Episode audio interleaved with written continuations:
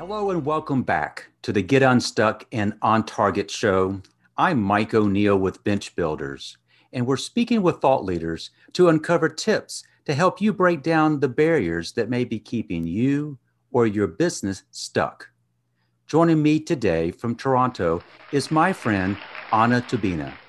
Anna is a change practitioner, appreciative inquiry facilitator, and a health coach. Welcome, Anna. Thank you so much, Mike. Thanks for welcoming me to your podcast. Humbling experience. Uh, I've learned a lot from your previous speakers, and uh, it's just great to be here with you. Well, I'm confident that our listeners today are going to learn a lot from you. Let me share with our listeners a little more about you. For the last several years, Anna has worked in the areas of individual and organizational development and change. Anna is currently employed with the City of Toronto as a change management consultant, and she supports major IT initiatives on the people side of change. So I've asked Anna to give us her insights on how to manage both the head and heart issues when leading organizational change.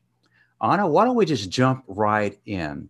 You know, from your perspective as a change consultant, you're helping large organizations implement complex change. How would you define success when change is done well? Yeah, and thank you, Mike, for uh, for leading us into the conversation with this question because I think it's very important. Uh, in a holistic holistic sense of things, I think uh, change can be su- uh, considered successful when the in it's it's driven for example if it's driven as an initiative as an initiative from the top it's being well met and lived by at the bottom of organizational structure and essentially the initiative and the change becomes the spirit of the organization. It becomes everybody's business. Uh, i like to define a successful change as such because in this case uh, people are already invested in what's going on and as we know, human nature, when human beings invest in something, it becomes dear to their heart. And here you go, you already have less change resistance, like a recipe for decreasing the change resistance. Let your people be engaged in what's happening during the change. So you're describing the importance of involving all of those who are going to be impacted by the change in the process if you want change to be successful. And that makes good common sense. You know, what I'm also mindful of is that for change to be successful, certain things need to happen on the front end. What might be some of the prerequisites that should be in place for change to be successful? Yes, and I think that's a very important conversation about the prerequisites of the successful change because often when we talk about change management and a traditional approach to it, we think about certain structures, uh, the strategy, the communication tactics, the training tactics that need to be implemented to guide people through the change process. And that is very important. That has to be there. And of course, it's a part of my job or, or a job of any change leader practitioner. But I think there is more to it. And I think there are two main areas of prerequisites of a successful change. One area is emotional, and I refer to it as uh, forming healthy emotional microbiome in the organization or in a team. And the second piece to me is the mindset, uh, uh, instilling the right uh, generative opportunistic mindset. So those are the two important uh, key prerequisites for me uh, that enable and prepare organization for any change that is coming its way. So, Anna, you described two prerequisites. Why don't we go through each of those in a little more detail? The first, can you elaborate, please? Absolutely. And uh, I think number one for me is emotional piece, that emotional microbiome, as I refer to it. And I really like to use this analogy, and I borrow it from uh, nutritional science and gut health you know, because we all know that it's important uh, what uh, what is the composition of the bacteria or or microorganisms in our gut. And similar to that, uh, I define emotional microbiome as in the organization um, as a mix of emotions that are prevalent, dominant in the organization or in the team at the point where change is starting. And of course, it's a dynamic process. You know, we can be having a, a very bad diet and then we can jump and start eating healthy foods probiotics and things like that and we can shift our microbiome in our gut and similarly to this emotional microbiome is not something that is fixed and it's good uh, and it's good news because leaders can do a lot to make sure that the dominant emotions are not fear, not feeling of stuckness, anxiety, and mistrust. That would be unhealthy emotional microbiome from my perspective. And I like teams, I like to see teams either be in the state or shifting towards a mix of emotions where there's trust, there is hope, uh, there is curiosity about what's coming. That's what I call a more healthy emotional microbiome or landscape. So you introduced me to a new term. I appreciate that. If that is the first prerequisite, is what is the second again, please? So, and I think at least in, in my in my view, once the emotional landscape is more positive or at least neutral, and people are not affected by the negative emotions, they're not stuck in that state, uh, the organization is ready to uh, to do the mindset work, which is the second piece that I think is very important, and that is the shift from viewing the change as a set of inconveniences and troubles, uh, shifting that towards viewing the change as opportunity. And that's where it's hard to underestimate the role of leaders because often uh, often leaders think that once they uh, and uh, once they employ a change leader a change practitioner person on their project, their work is done. Not all the leaders think that way, but some leaders do tend to think that you know it's the burden off their shoulders, and in a way it is because a change person is responsible for strategizing, for doing the risk assessments, for building all the plans and implementing that. But the important part is the change person has to become an ally uh, for those leaders, especially for the immediate leaders who are leading uh, the teams, uh, as an ally in the change journey, because those leaders have to take those employees, the staff who belong, who reports to them through that change journey. They have to tap into the coaching skills. They help to help. They have to help their staff to see that change as an opportunity, and it's a perfect, uh, perfect opportunity to start uh, two-way communication, uh, to implement conversational practices, to get together with your team and ask questions like, uh, you know, what do we want to achieve as a team? What are the things that we've always wanted to achieve, but we probably couldn't do it because of lack of proper technology? So what this change, what kind of opportunities does this change give to us? This is a perfect opportunity just to form a shared vision of the future and really view, view the change as a vehicle to evolve, become better version of ourselves as a team, and really come out on the other side of this change uh, having a better quality of service or better quality of, of operations, depending what kind of initiative we're talking about. So this is a mindset piece. I appreciate your clarification. You know, in my introduction, I said that I want to ask you to speak on the challenge of managing change from both a head and heart issue. Of the two, does one typically need to come in before the other, or do you? Can you speak to that? If you want to get head and heart appealed, is there a, a more better approach to get a head and heart buy-in? Well, I think recognizing that it can be subjective and depends on, on the scenario, on the change. But to me, uh, the heart comes first. And it's not only because uh, I recently discovered that I'm a highly sensitive person, so I naturally read uh, human people's emotions very easily, and not only because of that, but also because uh, there is uh, uh, there is a concept in uh, in the psychology that says that emotions are the form of communication. Mm. Emotions is something that we can read and translate into feedback. And I think from that perspective, emotions, uh, especially negative emotions, those emotions that keep teams stuck or unwilling to go through the certain processes, through the change, they can serve as a beautiful pointer on our next target.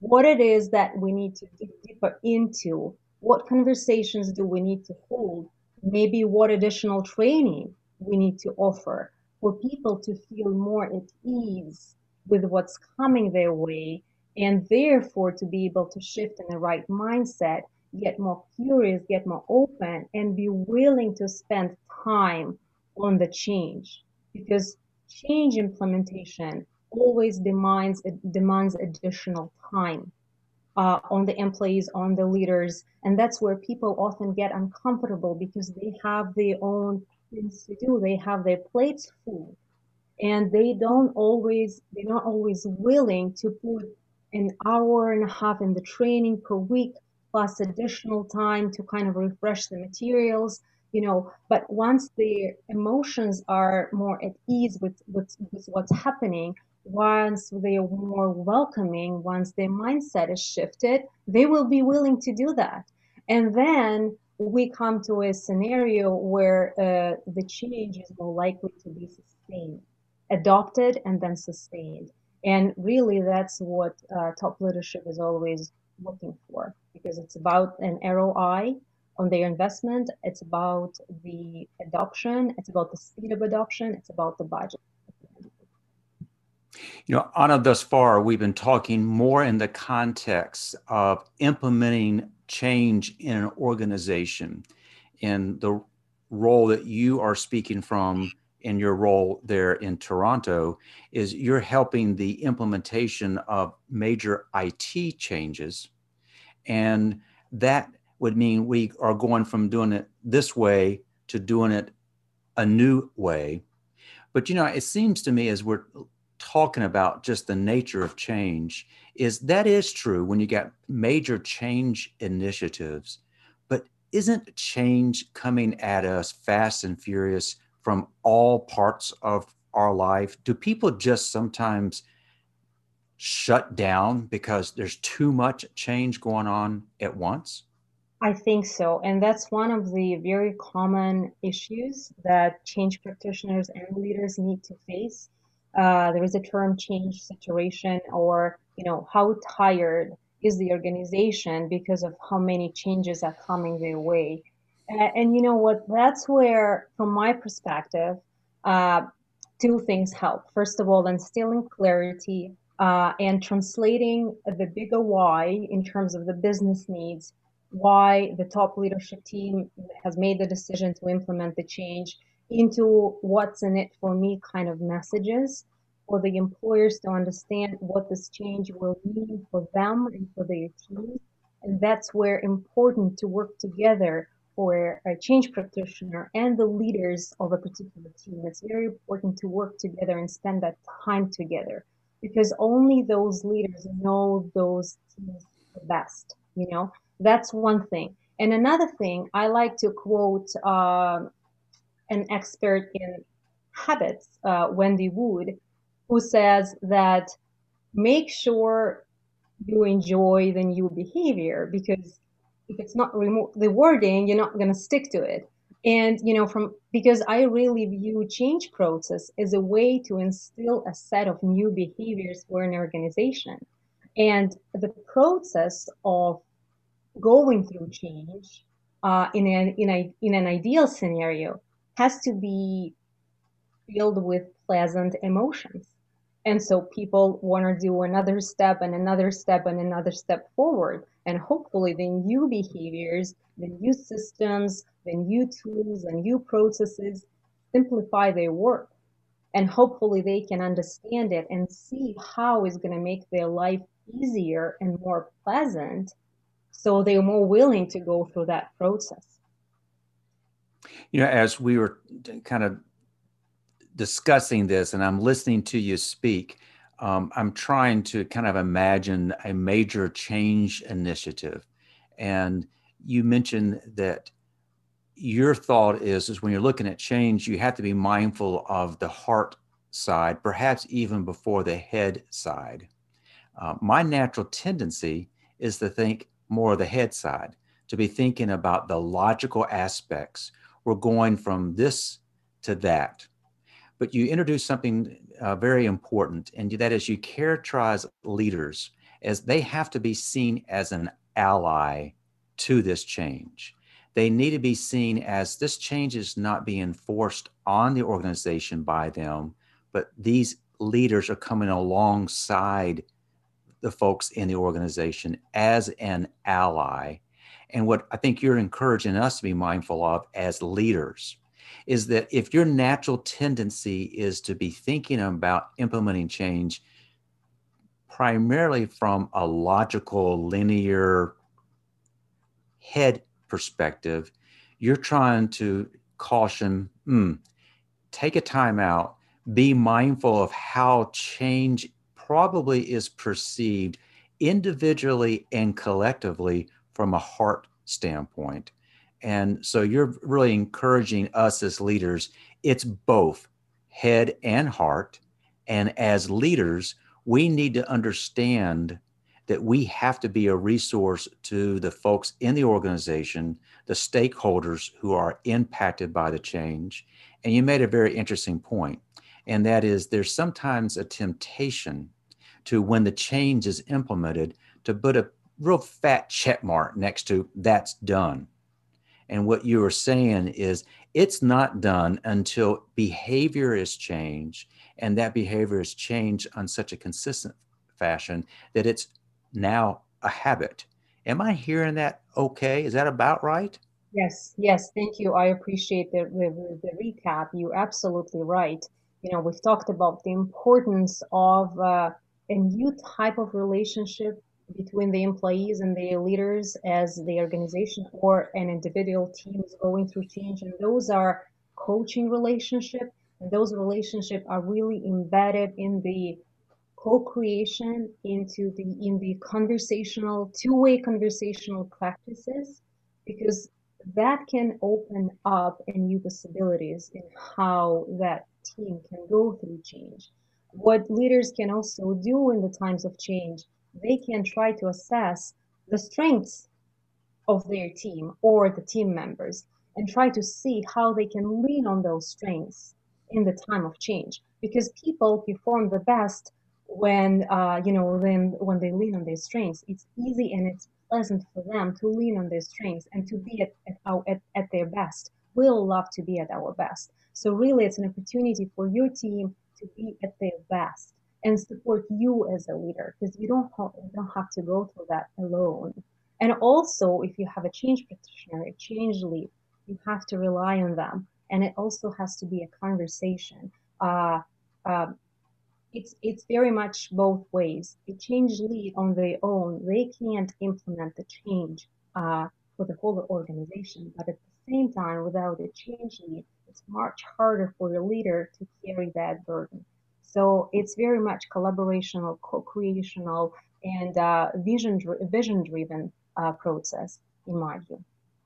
Well, it sounds to me that the City of Toronto is fortunate to have you there as a change facilitator. Um, I don't know if all of our listeners have the luxury of someone with your type of skill set, but you're giving us some great guidance, the same type of guidance you're giving uh, the folks there with the City of Toronto.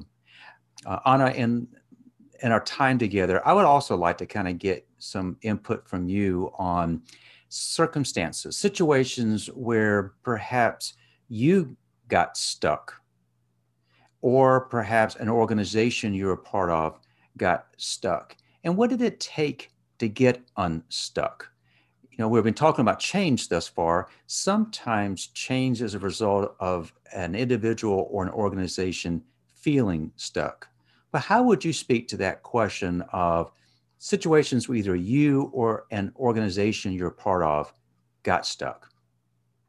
You know what? I think I can. Uh, we've talked a lot about business side of things, but probably I'm inclined to give more uh, personal example because I think it will support what I was saying before, but more on the personal level.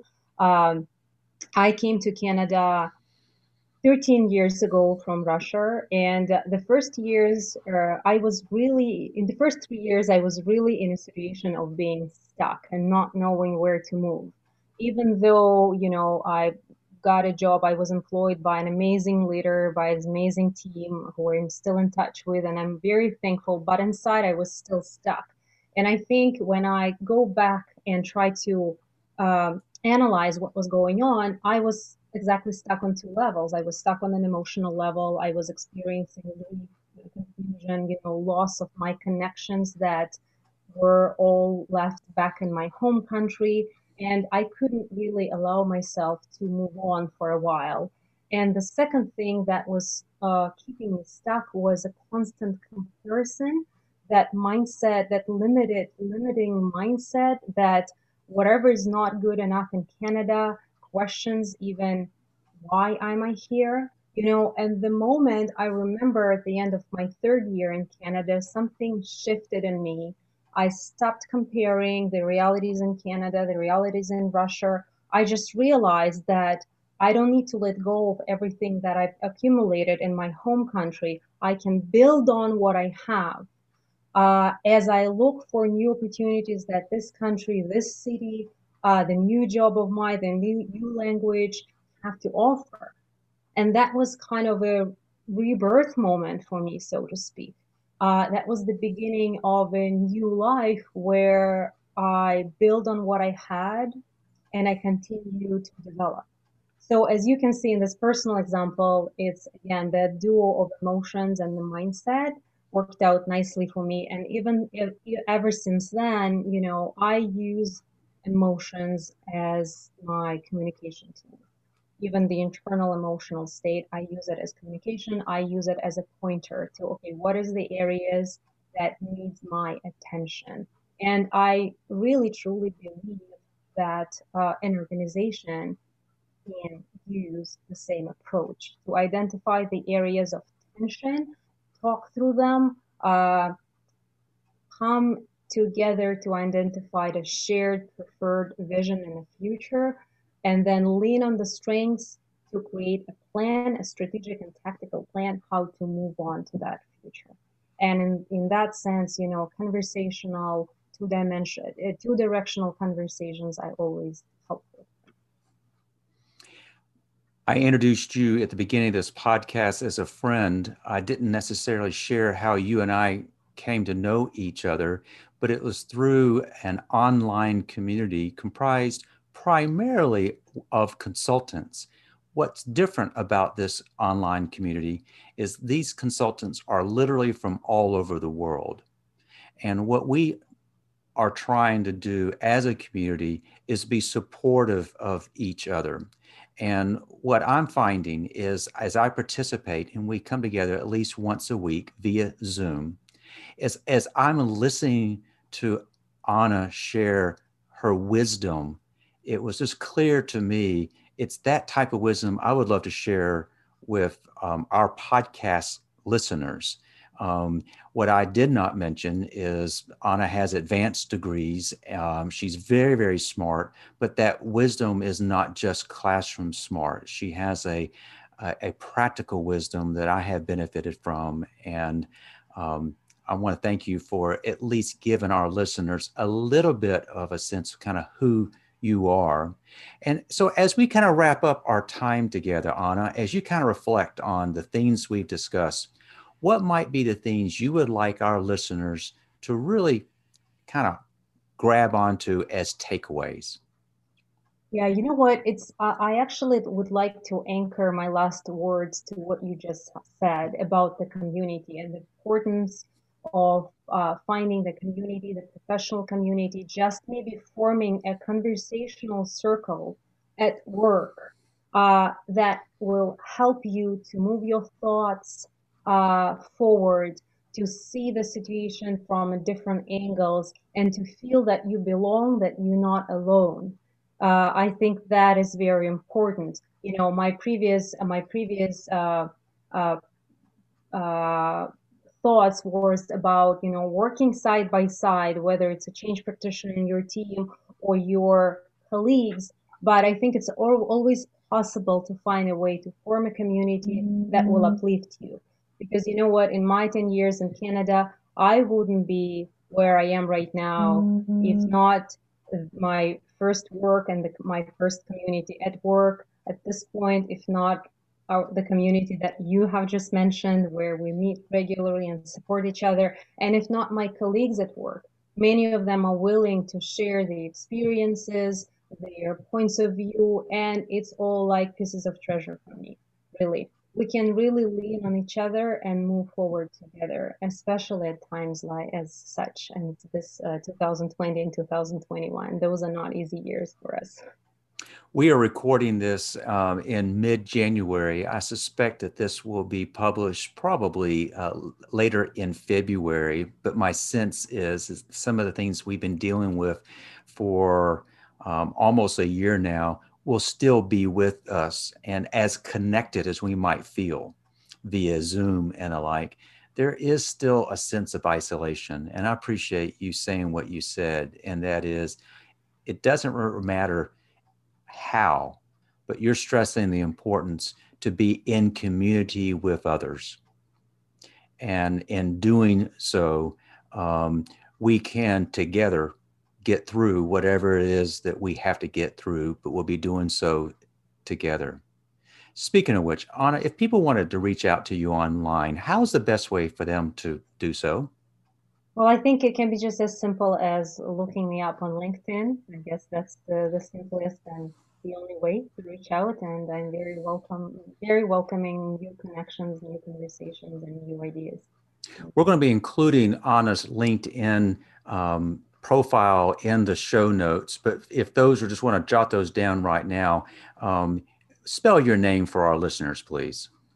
Uh, it's Anna, A-N-N-A, Tubina, T-U-B-I-N-A. Excellent. Again, we're going to include that in the show notes. Anna, thank you for your time today and thank you for your friendship. Thank you, Mike. I appreciate the opportunity and I appreciate the conversation and i'm going friendship. Thank you. I also like to thank our listeners for joining us for this episode of Get Unstuck and On Target. You know, Anna is typical of the great guests that we have lined up. We upload the latest episode every Thursday, and I hope you'll subscribe, be it Apple, Spotify, whatever your favorite platform might be. But if you've been listening to my discussion with Anna and you're realizing that something's keeping you or your company stuck, let's talk. Simply visit unstuck.show to schedule a call.